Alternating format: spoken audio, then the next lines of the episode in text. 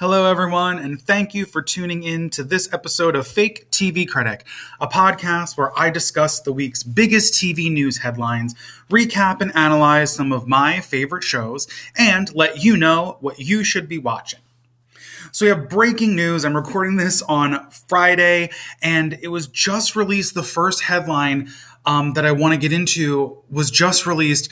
A crew member of The Connors, the spin off slash sequel to Roseanne that has been airing on ABC the past few years, a crew member has died on set in what sounds like a, a, medical emergency, maybe a heart attack or something, but a member of the crew died in the middle of production.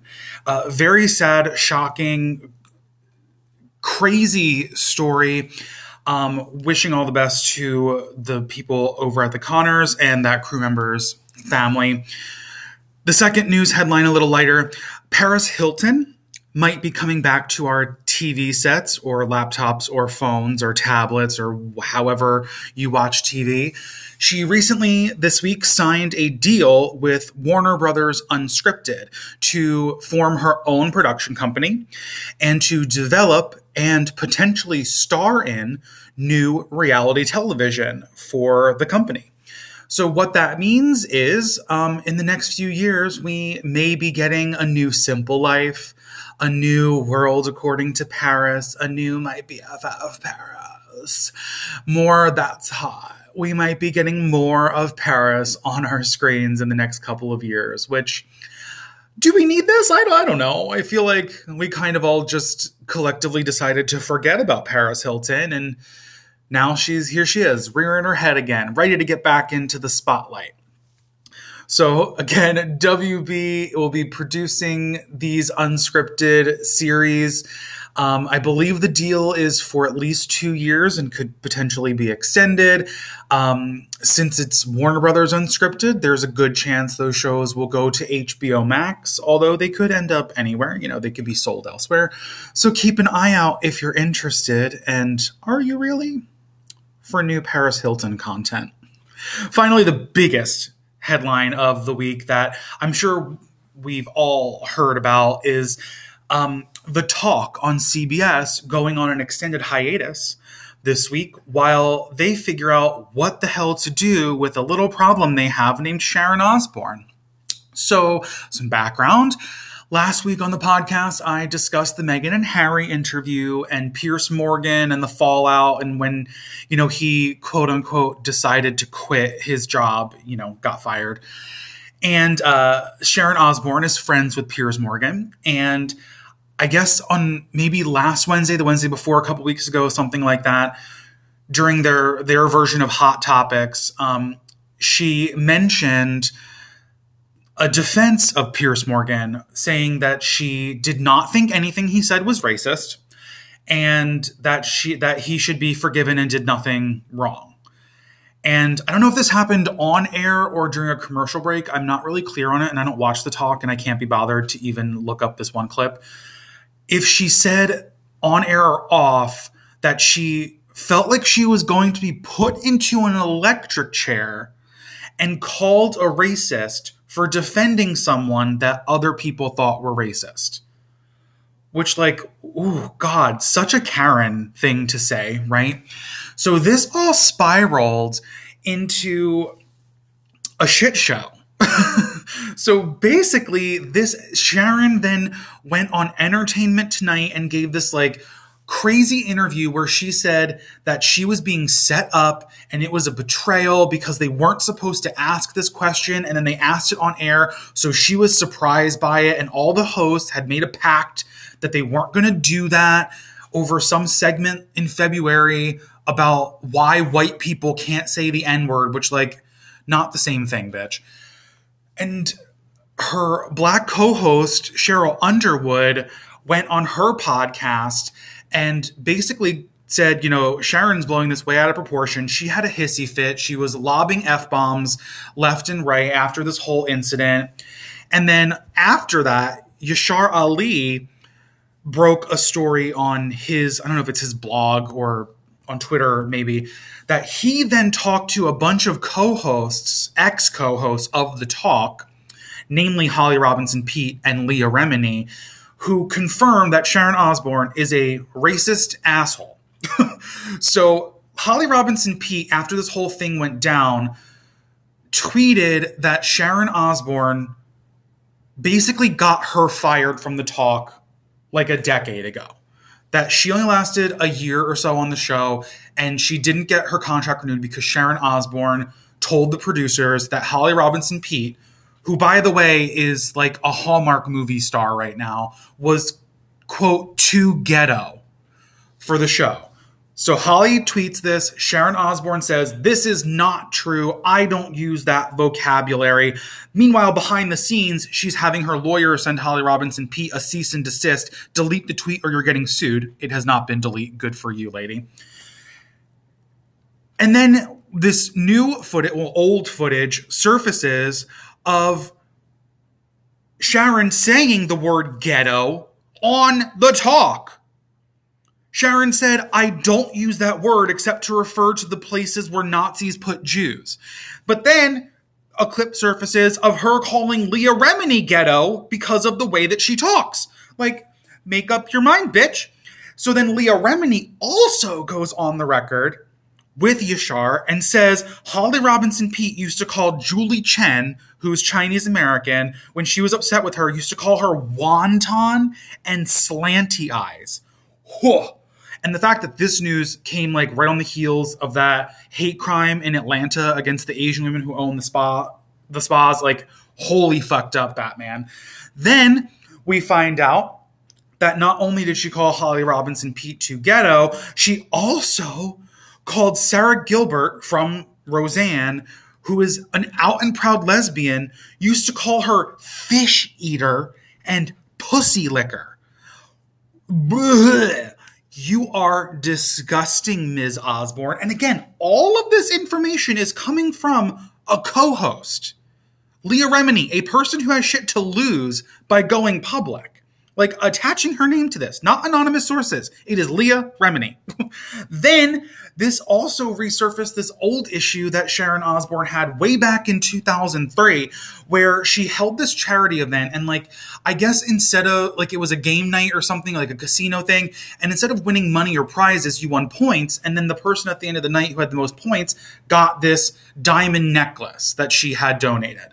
So the woman who won that like raffle thing, her name is Renee Tabb, and she's Iranian American. She's a talent agent. And she herself was not on Sharon's guest list. She was invited as a plus one for someone who was invited by Jack Osbourne, Sharon's son.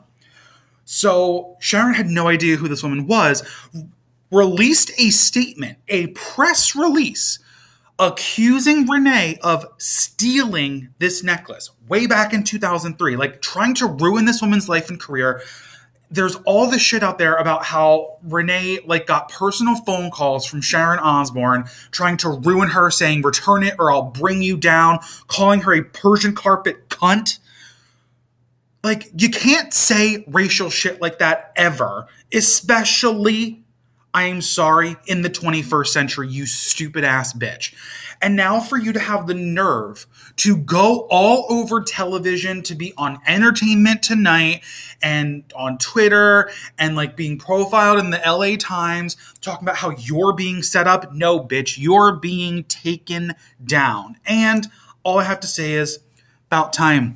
Like, I'm sorry, 2003, you were doing shit like this with Renee Tabb, and you want to say that it's a setup because it, this happened because this whole like um, Piers Morgan thing happened eight minutes before 11 o'clock last week. No, you clearly have been like this for a very long time, and we're just now at a point where people aren't going to freaking take it anymore.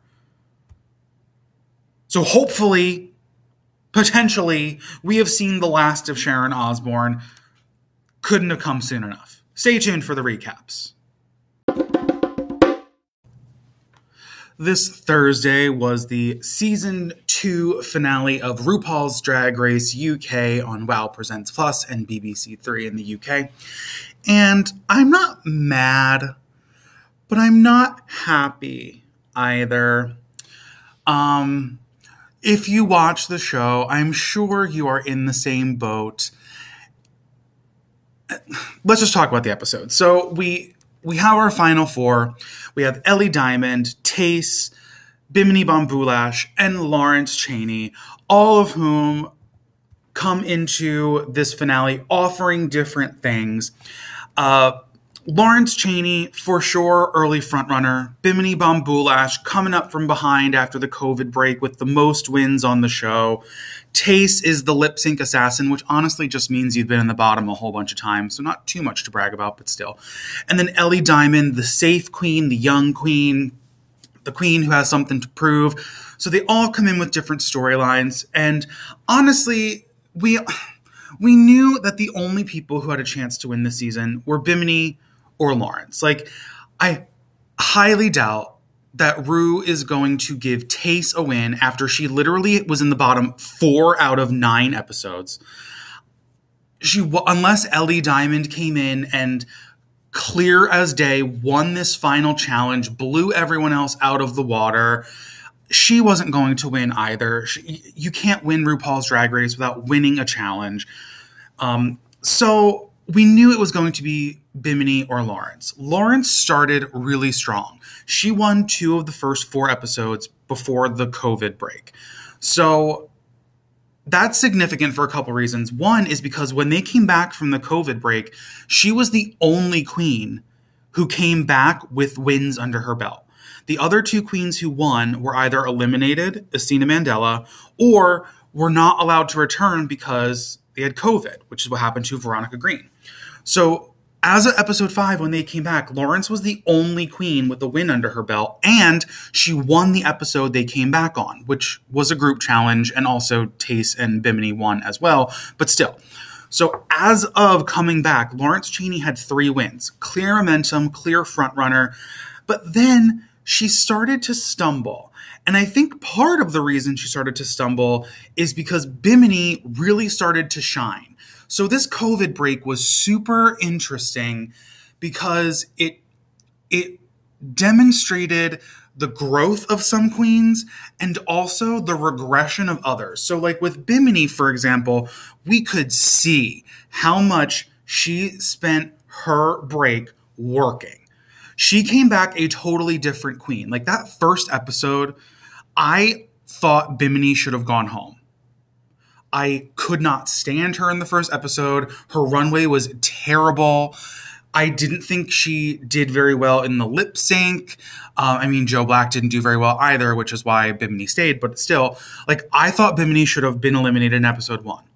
But then we come back from the break and she wins two episodes in a row, one for one of the best Snatch games in years on any franchise as Katie Price, who I have no idea who Katie Price is, but Bimini's performance was so pitch perfect that I knew who she was without knowing who she is. You know what I mean? And at the same time, we start to see queens like Tayce, who had one bottom placement before the break, come back and have three bottom placements after the break. And it just it and then Lawrence we can see starting to get into her own head. The better Bimini starts doing, the worse Lawrence starts doing, and it's kind of like on Coven, where like one supreme, there's only one supreme, so the other must fade away for a new one to rise, or whatever the hell happened on American Horror Story. But that like Bimini seemed to be like sucking Lawrence's powers away, and Bimini ended the season with four badges. Lawrence with three, Tayce with one, although again it was that group shared one, and she had four bottom placements, so like not a great track record. And Ellie with none. Now this was annoying in the last half of the season was how much these queens focused on these stupid badges and like the fake meaning they ascribed to them. Like they would pick on Ellie so much and make fun of her and mock her and like use the badges against her. Like in one episode, Lawrence was upset with Ellie and basically threw it in her face. Well, well, you fucked me over trying to get a badge and you didn't get a badge. So was it worth it? Like it, they became so mean toward Ellie that I was kind of rooting for her. Like Lawrence just did not have a good second half of the season. And Bimini had a stellar second half of the season. So I think taken as a whole, it really was anybody's game if we think of beginning to end. But, you know, the freshest episodes in our mind, Bimini fucking killed them like in most cases was the clear front runner in every episode, the clear winner in every episode. Like I mean in in Snatch Game, I don't think there was anyone else. Like I don't even remember who else would have been in the top. Like I think she was the only one who did a good job, in my opinion. Like I think Tayce was also up there in the top, maybe. Um, but I don't remember anything Tayce did. So like honestly, Bimini was the only good one in the snatch game. They did a stand-up challenge. Bimini was the only good one in the stand-up challenge. So I mean, to see Bimini get to the end with all this momentum behind her, it was expected that she would win. And honestly, the fan base is behind her, including me. I didn't like her until we came back from break, and I thought she should win. I loved her post COVID break. And Lawrence, again, like she got in her own head and under her own skin and started and became like kind of whiny and mean. And I know it was pressure and she's not like an asshole, but I don't know. She just became less funny and fun to watch. So I think it became one of those things where the entire fandom and everyone watching just assumed Bimini would win. You know, like Tayce is not going to get the win after being in the bottom four times. Ellie's not going to get the win after not winning a single challenge. So it was a Bimini Lawrence horse race. And then watching this final episode, it was such a bizarre episode because the the way the episode was actually made, like constructed, edited, all that stuff, was bad. Like when they the challenge was to write lyrics to a RuPaul song as it usually is and then perform it. And when they did the performance, the sound mixing was so off for most of the verses. So for Ellie's verse and Bimini's verse, they were rapping so fast, but the backtrack was so loud that you literally could not hear them or understand a word they were saying, which should have been a clue that neither of them were going to win. And it got a little better for Tayce and Lawrence. I think for Lawrence in particular, it sounded better because she was speaking or rapping a lot slower. So it was easier to understand. Um, so that was strange. And then Lawrence kept fucking up the choreography, and you could see them trying to hide it in the editing. But like there were some group shots they showed where you could see that she was just behind the beat. Um, and then the top four end up becoming a top three, and Ellie gets eliminated, which, like, I understand Ellie's not going to win the crown, like I just said. But why eliminate her at the very end of the episode so that she has no shot and is not top three when I thought she did really decently in the challenge and looked great on the runway. Like it just didn't make sense, especially to put Tayce in the top three when we also know because she was in the bottom four times, she's not going to win. Like Tayce should have been in the top for the challenge because she was the best in that final challenge of writing the verse and performing. She was far and away the best. Um, but then just have everyone lip sync. Just have all four lip sync. Because then it just became like, okay, what is the point of Tayce even doing this? Like, she deserves it because she did well, but then we know she's not going to win because of her track record. So what is the what is this charade? I don't understand it was it was so strange. And then watching the lip sync honestly i don't think any of them did a very good job to this particular song. I think it was a great song thematically for the challenge or for the episode. It was i'm still standing by elton john but i don't think it was a good song overall. I don't think any of them like i said did it particularly well. I thought tasted fine um, I thought Lawrence did fine. I actually thought Bimini did the worst in this just because like her usual tricks were not suited to it. Um, and then we end up at the crowning and the winner is announced as Lawrence Chaney, which like I said at the top of the show of this recap, I am not mad about that. Lawrence did great through most of the season. She was super entertaining for a lot of the season in the confessional interviews, was fun to watch, had some good looks on the runway, some bad looks on the runway. Um, not an undeserving winner, but a disappointing one given how well Bimini did at the end of the season after the COVID break and the and, and just the growth that Bimini showed was antithetical to what Lawrence showed, where she started strong and then faded. That usually you reward the queen that comes up, you know? You don't reward the queen that has, you know, been steady throughout or that started strong and fell off. And I don't know, it just it didn't sit super well with me or a lot of people. I I would never send hate to Lawrence. I think she's great. I look forward to seeing what she's going to do. Like I said, I think she's really entertaining. Um, I just think that for this particular season, she was not the best choice for the winner. And it actually, you know, honestly, it doesn't matter. It's not even so much like on on US Drag Race, you know, the winner gets $100,000. That can change a person's career and really propel them and allow them to grow or um, expand a platform. You know, there Bob the drag queen is has famously said that when she won her hundred thousand dollars, she invested the whole thing in a stand up special, which then got picked up by Logo and then picked up on Amazon Prime and led to tours. And you know, Bob is now one of the most successful, well known queens from U.S. Drag Race.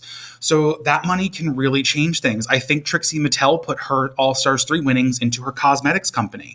So the money is the big thing with Drag Race US. In the UK, they don't win money because they're on BBC, which is publicly funded, so they can't do commercial sponsorships. But and we as we learned from season one on UK, you know, it really doesn't matter. That top three, Baga Chipz, the Vivienne, and Divina De Campo, they are all doing amazing things. Divina De Campo was just announced as playing Mary Sunshine in the UK tour of Chicago once that gets back up. You know, she's released albums. Um, Baga Chipz and the Vivienne have hosted shows together on Netflix. They have um, a podcast together. You know, it this the UK really does not. It, the winner doesn't particularly matter. Just like the winners of the challenge don't matter because all you get is a badge. The winners of the season, I, I don't think particularly matter. You know, Bimini is going to be very famous and do amazing things. I think Ellie will do great things. Even she wasn't even top three. I think Tayce will be. She was such an entertaining presence in her talking head confessionals that I think she'll be big and will have lots of opportunities. So none of them are going to want for anything. It's just that when we look at the winners of the series, this one's going to be like a, oh, Lawrence, yeah. Oh, but Bimini, you know? Is anybody watching the new HBO Max show Generation? Because I'm watching it and I hate it. you may have seen it on your app if you have HBO Max. It's stylized with the T as a plus sign. Uh, three episodes came out last week or the week before, two episodes this past week, two episodes this week, and an episode next week, I think, is the schedule. And it's like a half hour dramedy, I guess Sometimes it's a comedy, sometimes it's a drama. Most of the time, it's just terrible. And the only reason anyone is even really talking about it, I think, is because one of the two creators is a 19 year old girl named Zelda Barnz.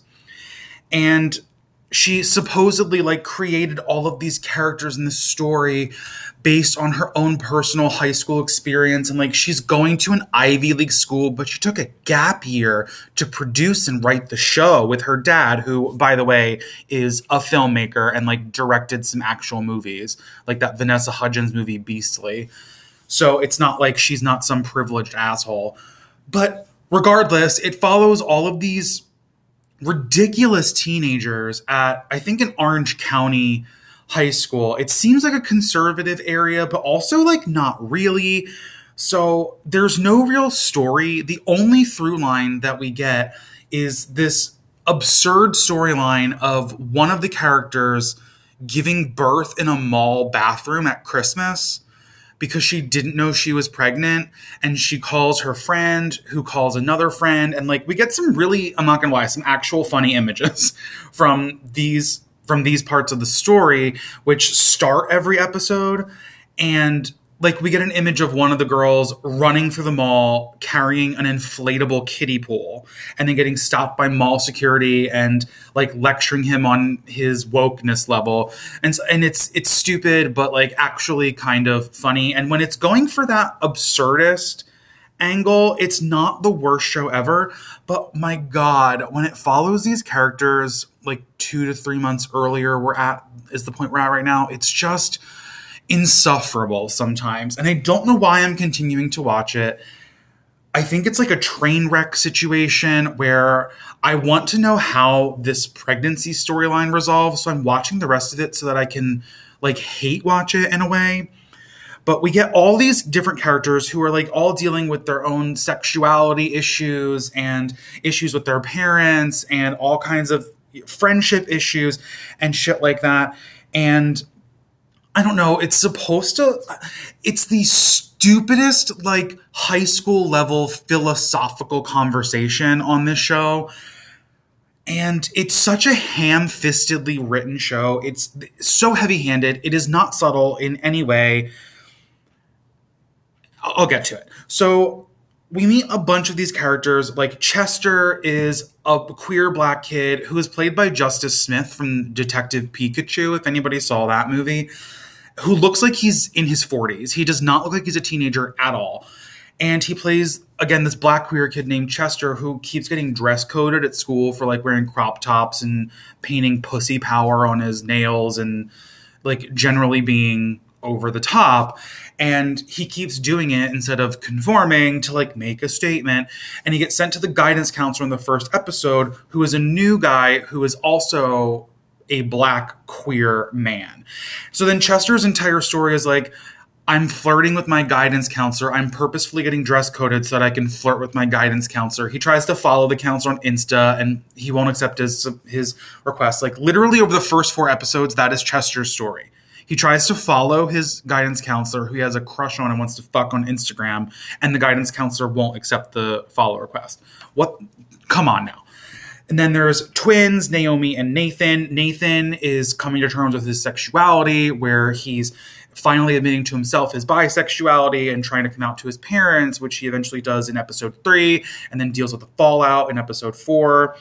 Um, Naomi has a boyfriend who her brother Nathan hooks up with because the boyfriend is closeted. And like, guys, when I talk about how cringeworthy this show is, the scenes, the, the this first episode, the whole series, but the first episode lays the groundwork for this whole series of trying to be surprising or shocking or to make the audience go, what the fuck? Rather than telling a story. I feel like that's their goal, is to make it go, ugh, what? Instead of actually like giving their characters, you know, characterization. So in the first episode, we're introduced to Nathan when he's laying in bed jacking off to gay porn and then eating his cum. Oh, I should have prefaced this by saying I know it's marked explicit, but like I'm getting real explicit because this show gets real explicit. Like, what the? Uh, I. What, like, I get that teenagers probably do that, but why the fuck are you showing it to us in the first scene we were seeing of this person? Oh my god. So we, then, like, we see dick pics on his phone, and later in the episode, he hooks up with the with her his sister's boyfriend, and before he can even get the dick in his mouth, the guy comes in his eye, and he has pink eye in the second episode from it, from like an irritant. It is, oh my god, I was watching through my fingers. It is so cringy. And then Naomi finds out and she's a whiny little bitch. And oh my God, there's another character, one of the only characters who's not the worst is this girl named Greta, who is living with her trans aunt, I believe. Not sister, aunt, yes, sister. No, the mom's sister, her trans aunt. Um, because her mom got deported and the mom does not approve of the of the trans sister but the trans sister is like raising the greta and her brother. So i mean like she's the only and she is also coming to terms with her sexuality and has a crush on another one of the girls riley who i think is the one i'm pretty sure i, I have a hard time telling these kids apart because we see so little of their faces because all they do is have their heads in their phones. Because this is a very what the hell generation is this? Z? Gen z? This is a very gen z show where like we're constantly looking at people's screens and we have to deduce who they're talking to by trying to read the tiny little script at the top of the text message to see what the contact name is. And we're looking at dick pics and we're watching them text each other and like we're watching their hands more than we're watching their faces. So forgive me i have a hard time telling them apart Anyway, I believe Riley is the one who is pregnant and giving birth in the bathroom. And Greta has a crush on her. We don't really know a lot about Riley yet. Um, there's, oh my God, the fucking worst character on the whole show is this girl named Ariana, who is a young black girl who has two gay dads. One is played by J. August Richards from Angel, who recently came out of the closet himself last year when he was playing a gay character on Council of Dads. And his husband is, what is his name? Um, from the one who had the speech impediment on Big Bang Theory. What is his name? John Ross Bowie. And he was on Speechless. And they play a couple and they're raising Ariana. And Ariana is a little asshole who thinks that because she has gay dads, she can go around saying fag and being homophobic and a complete douchebag. And the actress playing her is probably also the worst actor on the show, even though the acting almost across the board is pretty suspect. Except for the parents, again, J. August Richards, John Ross Bowie, Martha Plimpton plays Naomi and Nathan's mom. Um, Sam Trammell from True Blood plays their dad. The parents are good; they're pros, but the teenagers are woof. Another story altogether. Um, but Ariana is like hooking up with Nathan, but then there's a story of like people thinking that Nathan is only using her to prove that he's not gay, that he's just bi. It is there's it is exhausting to try to keep up with these people, especially considering the episodes are a half an hour long and there's like a dozen cast members or so. And because there's no story, there's too much to keep track of. Like it's just that Naomi and Nathan are fighting, and then when they get over one thing, they're fighting about something else. And like I just finished episode four, and it ends with Naomi getting pissed off at Nathan for something, and I'm still not entirely sure what it is. Like, is she just pissed off because he started making out with Ariana? Like, why are you mad at that? And I get that teenagers are, you know, unruly and not exactly always thinking clearly, but like oh my god i just the, and the writing y'all the writing is okay i wrote down a couple of examples from episode four. So at the beginning of the episode chester we watch him get ready to a britney spears song. Like what 19 year old writing the show is like chester this 16 year old kid should be getting dressed in the morning to Lucky by Britney Spears from her 2001 album, Oops, I Did It Again, which, for those of you keeping track at home, was released probably five years before this character was born. Yes. Anyway, stupid. So he like paints his nails to say pussy power and he shows them to the principal, goes to the guidance counselor, yada yada. But he is listening to some podcast about like the extinction of dinosaurs. And he has this conversation with a stoner kid about how and they're like oh i love that podcast. You know like the atmosphere just exploded one day and all the dinosaurs went extinct in a second. But all the bugs and the stuff living under the surface and underground survived. And chester's like so what? We're just supposed to hide underground to try to survive? I'm like oh that's not metaphorical at all. Ugh. And then later in the episode, uh, Megan, who is Nathan and Naomi's mother, played by Martha Plimpton, rushes inside after going on like a thinly veiled homophobic rant about how her son couldn't possibly like men.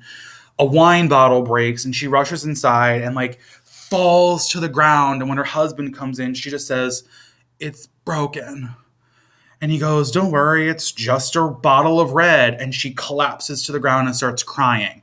Again, not metaphorical at all.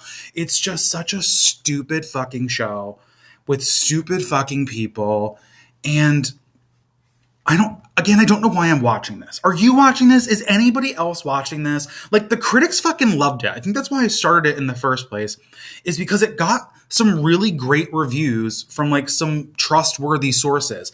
But then if you check Twitter or the Google reviews, no one likes this show It's gross. It goes for shock value over depth.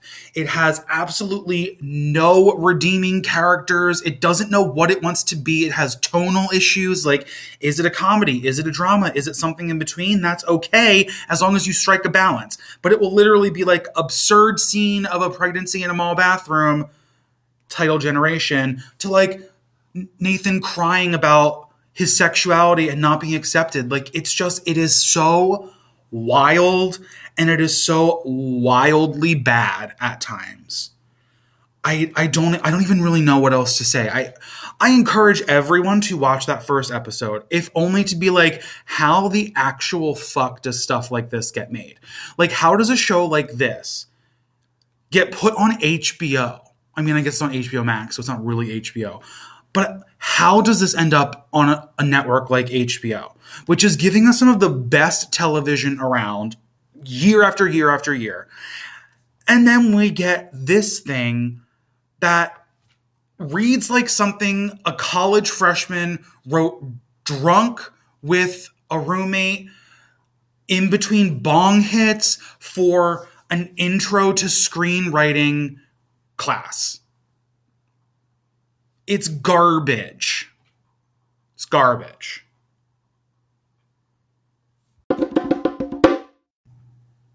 This week's premieres include the return of Hoarders on A&E, the re- return of Return to Amish on TLC, the second season of Breeders on FX, and the full season of Genius, the Aretha Franklin series from Nat Geo, will drop on Hulu. All of that on Monday. On Thursday, HBO Max is releasing a new baking show called Baketopia. Uh, Peacock has a true crime documentary series, John Wayne Gacy, Devil in Disguise, and the premiere of For Real, the story of reality TV, hosted by Andy Cohen on E! On Friday, Amazon drops the first three episodes of its adult animated series, Invincible. The second season of Hulu's Solar Opposites premieres. We get the first episode of the new Mighty Ducks television series on Disney Plus, which I am very excited for, and the fifth season of Nailed It on Netflix. And then on Sunday, Zoey's Extraordinary Playlist returns from its hiatus on a new night and time. The second season of City on a Hill comes to Showtime, and The Rookie on ABC also returns from its winter hiatus.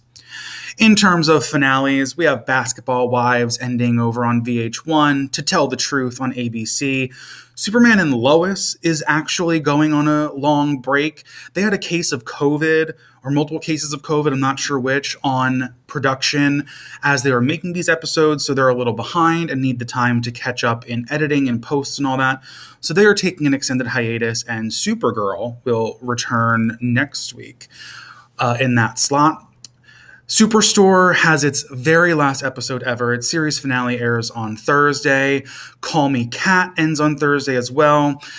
Into the Dark, Hulu's holiday themed movie series ends its second season with Blood Moon on Friday. And then on Sunday, Fox's new game show, Cherries Wild, finishes out its run.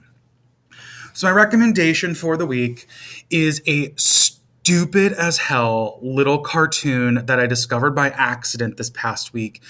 So I mentioned in the first episode, my recommendation was Resident Alien on Syfy, which just got renewed for a second season. So hooray for that.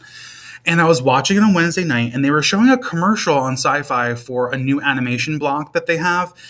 And one of the cartoons uh, stars Alan Tudyk, who was on Resident Alien. So they were pumping that. And then also they said the premiere tonight of The Pole. And it's they showed Santa doing cocaine and a bunch of elves. I was like, what the hell is this? This sounds fun. So just because, you know, it's 11:15 on a Wednesday night and like what the hell else am I doing? I waited it out to watch the show. I love Christmas. I love adult cartoons. I love raunchy humor. I'm a after all, a 12 year old boy at heart. So I'm watching it and it's dumb. It's so dumb. It's so raunchy. It's Santa Claus saying fuck. It's great. So basically, it's Santa Claus um, sends out a dick pic to the elf he's having an affair with. And his son, Blackjack, who is in next in line to take over as the 21st Santa Claus, does not want to do the job, but also it does not approve of the way his dad is doing the job. So he leaks his dad's nick pick, as they call it, which again, so dumb but funny. And it becomes a scandal in the North Pole. And again, so stupid. It's like a 12 or 13 minute cartoon. You can watch it like on your lunch break or on the toilet. Like it's so short, but it's so silly and fun. And the cast is great. Like Santa Claus is Bobby Moynihan. Colin Jost plays a penguin news reporter. Nicole Byer is the head elf. Sasheer Zamata is the elf that he's having the affair with. Um, who else is on it? Uh, Jillian Bell is Mrs. Claus, who goes by Gretchen. It's just a really fun, short little thing, especially for people like me who love subversive crap and who love Christmas and could use a little bit of that silly Christmas joy, even when it's, you know, sexualized and has Santa smoking dope and doing cocaine with a snowman. So that's my recommendation the Pole on Syfy. You can watch the first episode online on Syfy's website. It's on youtube. It airs at 11.15 p.m on wednesday nights. Give it give it a shot. I mean what can you lose? It's it's literally like 15 minutes including commercials so probably 12 minutes of your life. So thanks for tuning into this episode of Fake TV Critic. I'll see you back here next week with more recaps, more analysis, and more recommendations. Have a good week, everyone.